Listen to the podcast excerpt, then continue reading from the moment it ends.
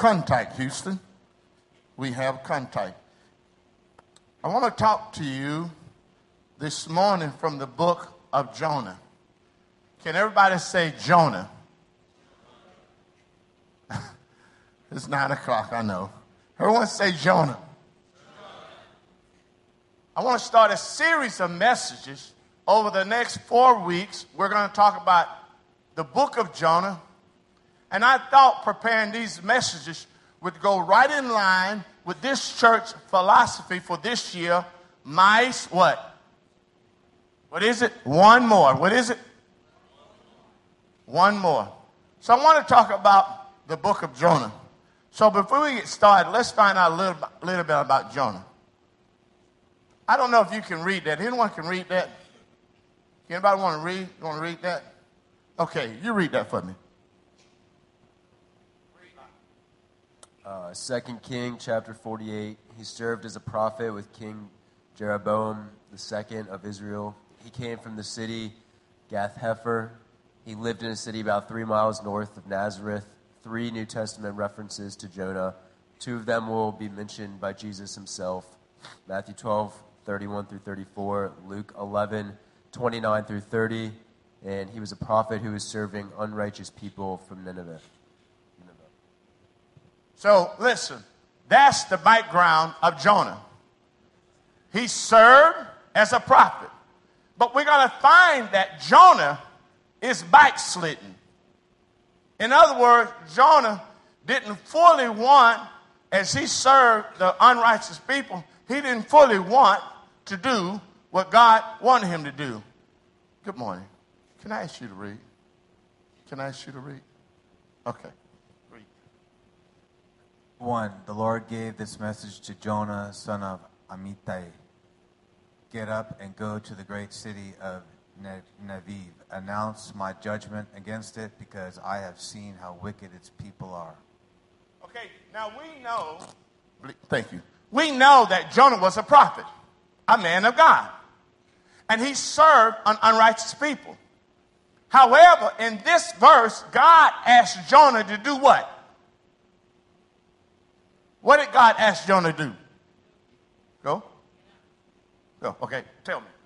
Tell me. just tell. Announce my judgment against it because I have seen how wicked its people are. It's there. He said, I want you to go tell, I want you to go announce the message that I'm going to give you. But Jonah didn't want to do it. Look at me. People in the church want to come to church and sit down in church and have a nice church service and want the preacher to preach a good message, but that's all they want to do. Jonah was a rebellion man of God. We've got people in the church that don't want to do anything. This is what I want to do, Pastor. Pastor, hey, this is what I want to do. Ah. Ah. That's it. Jonah didn't want to know. So let's read a little bit more about the introduction. The book of Jonah is not just about the story. Who wants to read? Who wants to read? Raise your hand. Okay. Go, mama. Go, mama. Go. Introduction. The book of Jonah is not just about the story of a man being swallowed by a fish, but the man focusing on God's compassion for the lost. If it were not so, the book would not start this way. Nineveh was a city full of prostitutes, violence, fights, and cruel people. Amen. So Nineveh had its problems, just like Rio de Janeiro have our problems. Full of vine. And when you go back, the Bible says that it had come up. God had noticed that this city was in terrible shape. And he needed a man of God to go and declare the gospel. Who wants to read verse 3? Who wants to read? I see your hands. God bless you. I see, you want to read? Thank you.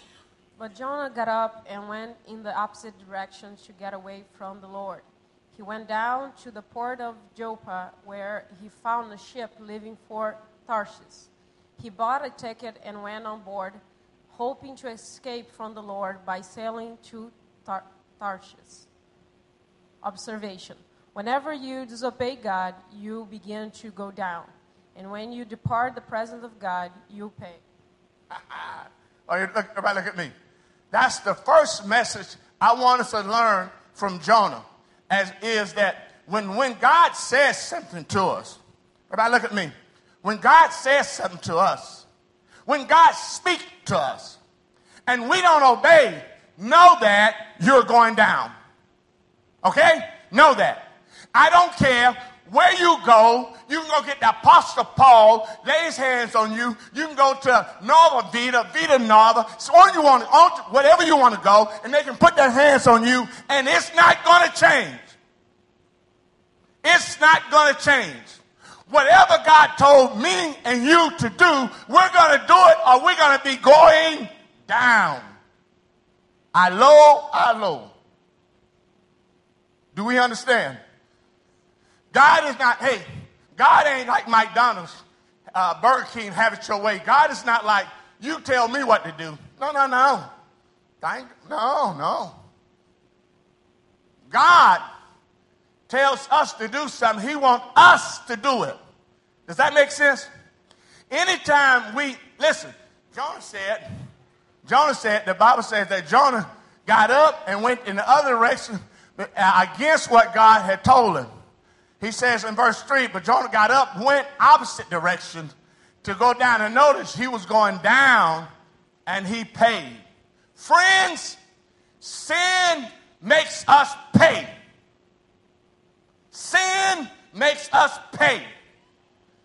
A lot of times, more than we want to pay. It takes us places we don't want to go. I probably won't get through this message today because I, I, I, preached it to myself three or four times last night. It's pretty long, but it's a series of messages. Listen, if we don't obey God, I don't care who you go to. Pastor Abundant, ah, pray for you. Pastor, uh, so, uh, Pastor Papa, pray for you. It's not going to change. Who's married here? Who's got kids? Raise your hand if you got kids. Okay? Okay, you got kids? Let me run over here real quick. Marcelo has kids, okay? Marcelo, how old is your kids? Okay, take the microphone. 15?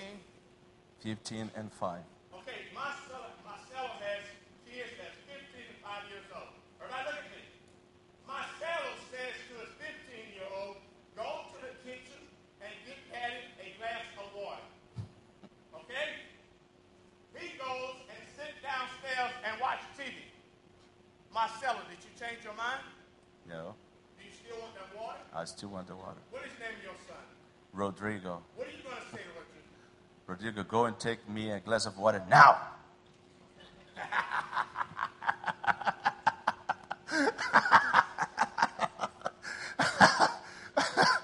Oh, I do the same thing.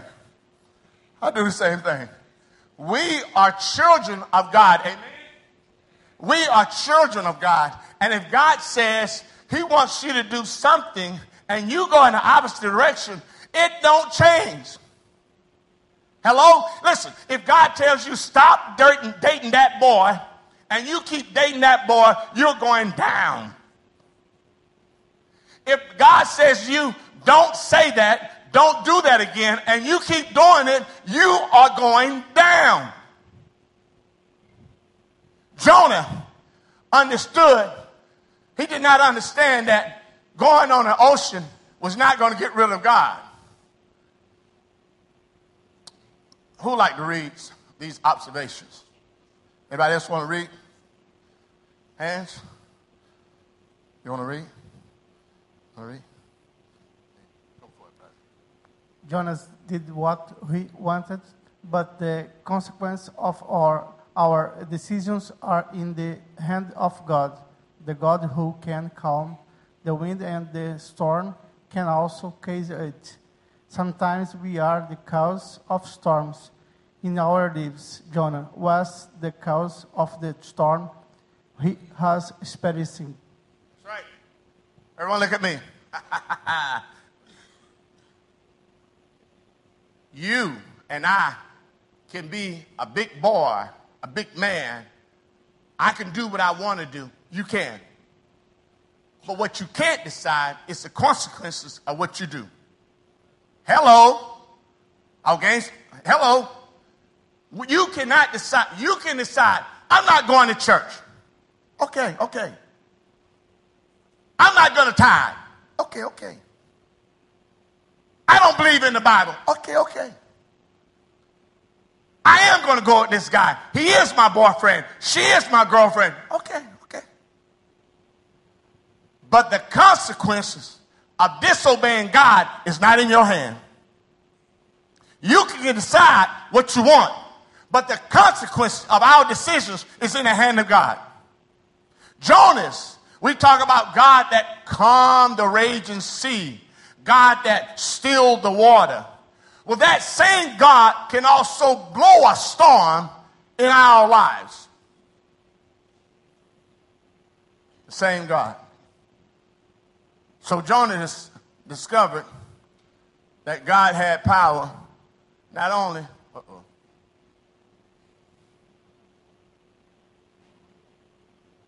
Let's read Jonas 5. Fearing for the lives, desperate sailors shouted to the gods for help and threw the cargo overboard to lighten the ship. But all this time, Jonah was sound asleep down in the hold. Jonas, a man of God, was sleeping while the sailors, lost men, cried to their gods. Anybody want to read that? Read that for me, uh, uh, Nick. The world suffers while the church sleeps. Church, the church, we are relaxed. Hey, he's going to hell. Oh, well. He's suffering. Problem, eh, his problem. The church is asleep. The man of God was in the, he was on the boat, but he was sleeping. Many people today are going to hell while the church is sleeping. And God's purpose, or God's purpose, I'm sorry, God's purpose for us is that, why don't you read that message there, First Corinthians? For the message of the cross is foolishness to those who are perishing, but to us who are being saved, it is the power of God. Friday night, I have a ministry that I minister to street people. I minister to street people. And I have two American guests, Jordan, Nick. And they've never been out on the streets with me in Rio. And I took them to one street and I told them that it's spiritual battle to go out and witness at midnight. It's, it's, it's dangerous and it's a spiritual battle. And as we talked to the ladies that work at street nighttime, at the ladies who work the street, while we would be talking to them about the gospel, some men would ride up. And I'd say to them, don't be discouraged because it's a spiritual fight. They need to hear the gospel, but the enemy does not want them to hear the gospel. The enemy don't want them to hear the gospel. So we were speaking to another lady, and she was pregnant, eight months, streets, prostitute.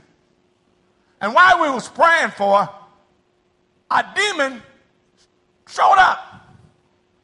She I told Nick, be at ease, be peaceful. We'll stay right here and we'll pray and we'll sing God praises until we get him out, that, that demon out of her. Now, I know some of you might be thinking, ah, this crazy guy, American. Listen, if you don't go, you don't know. Hello, hello. If you don't go out on the streets and work night, don't tell me what I don't what I've experienced. The devil was throwing this him so bad that I grabbed her because she's eight months pregnant not to fall. But if it's up to the church, they can go to hell. And this was the attitude of the man of God. Jonah was called to be a prophet, the man of God. He was like, the people of Nineveh, Assyrians, ha ha ha ha. For, for example, this is going to really get you. For example, how many people here want Argentina to win the World Cup? Raise your hand.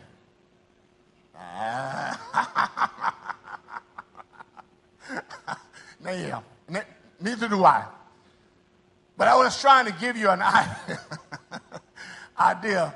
Let's read here. Would you read? Would you read one more time for me, please? Then the crew cast lots to see which of them had offended the good and the gods and caused the terrible storm. When they did this, the, the lot, lots identified Jonah was the culprit. Everybody look at me.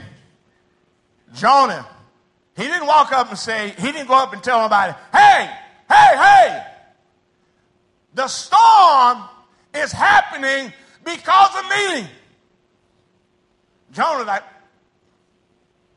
and so since he wasn't saying anything, God had a trick for it. They started to cast lots. Boom. And the lot fell on Jonas. Then they asked Jonah several questions. They said to Jonah, Jonah, what has this awful storm come down of? They demanded, Who are you? What is your line of work? What country are you from? What is your nationality? Five questions they asked Jonah immediately. Jonah answered, I am a Hebrew and I worship the Lord, the God of heaven, who made the sea and the land. I would say, really, Jonas, you worship Lord? Hello, you, you worship God?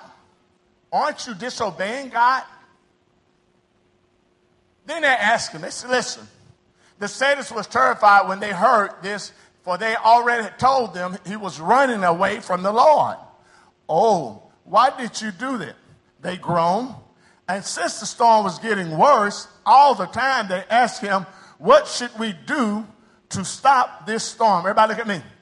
What should we do to stop the storm? Look at me. What should we do to stop the storm? What should we do? Everybody, what should we do to stop the storm? Say it again. What should we do to stop the storm? Everybody, look at me. Whatever storm, look at me, whatever storms in your life, that question should come up. What should I do to stop this storm?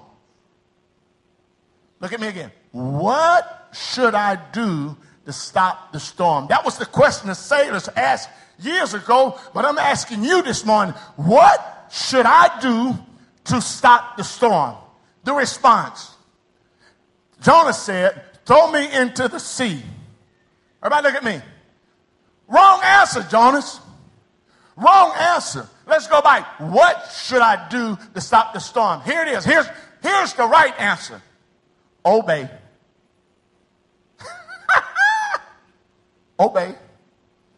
He could have said to Jonah, turn this ship around. I need to go to Nineveh. Instead, the man of God says, I want to die. then to do what God wanted him to do. He would rather die. Listen, oh, look, look at me. Look, look, look at me. Look at me. I know I don't have a pretty face, but it's all I got. Look at me. Look at me. What in what storm you're going through and what God told you to do that you're not doing, stop, turn, obey. Stop, turn, obey. God can cause, he can, he can calm the storm. Also, God can cause the storm. Then he says, Nevertheless, the men rowed harder to return to the ship the land that could not, for the seaways grew increasingly difficult against them. Now the lost man had compassion on Jonah. Look at me, look at me, look at me. The lost men, knowing that Jonah was out of the will of God, knowing that Jonah was disobeying God, they rowed even harder to try to save Jonah's life. My question to you this morning, if they had compassion on Jonah, shouldn't we have compassion on lost men?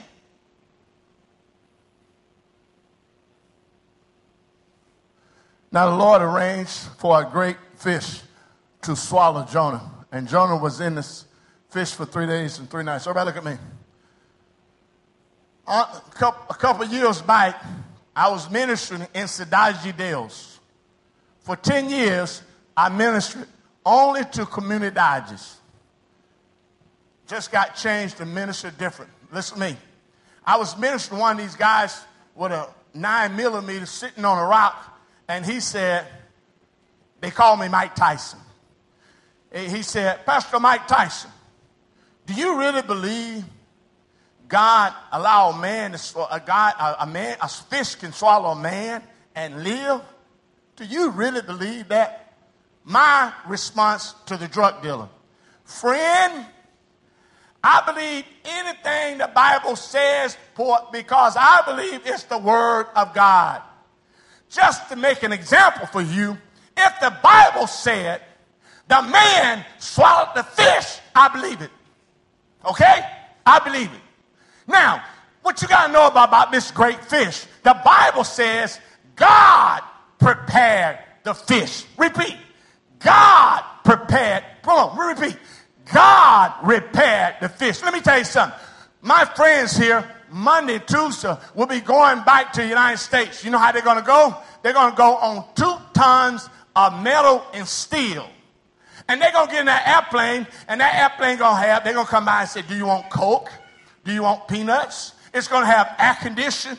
Can anybody explain to me how a, a machine that heavy gets up in the air, have air conditioning? And you know why? Because God gave man the knowledge to do it.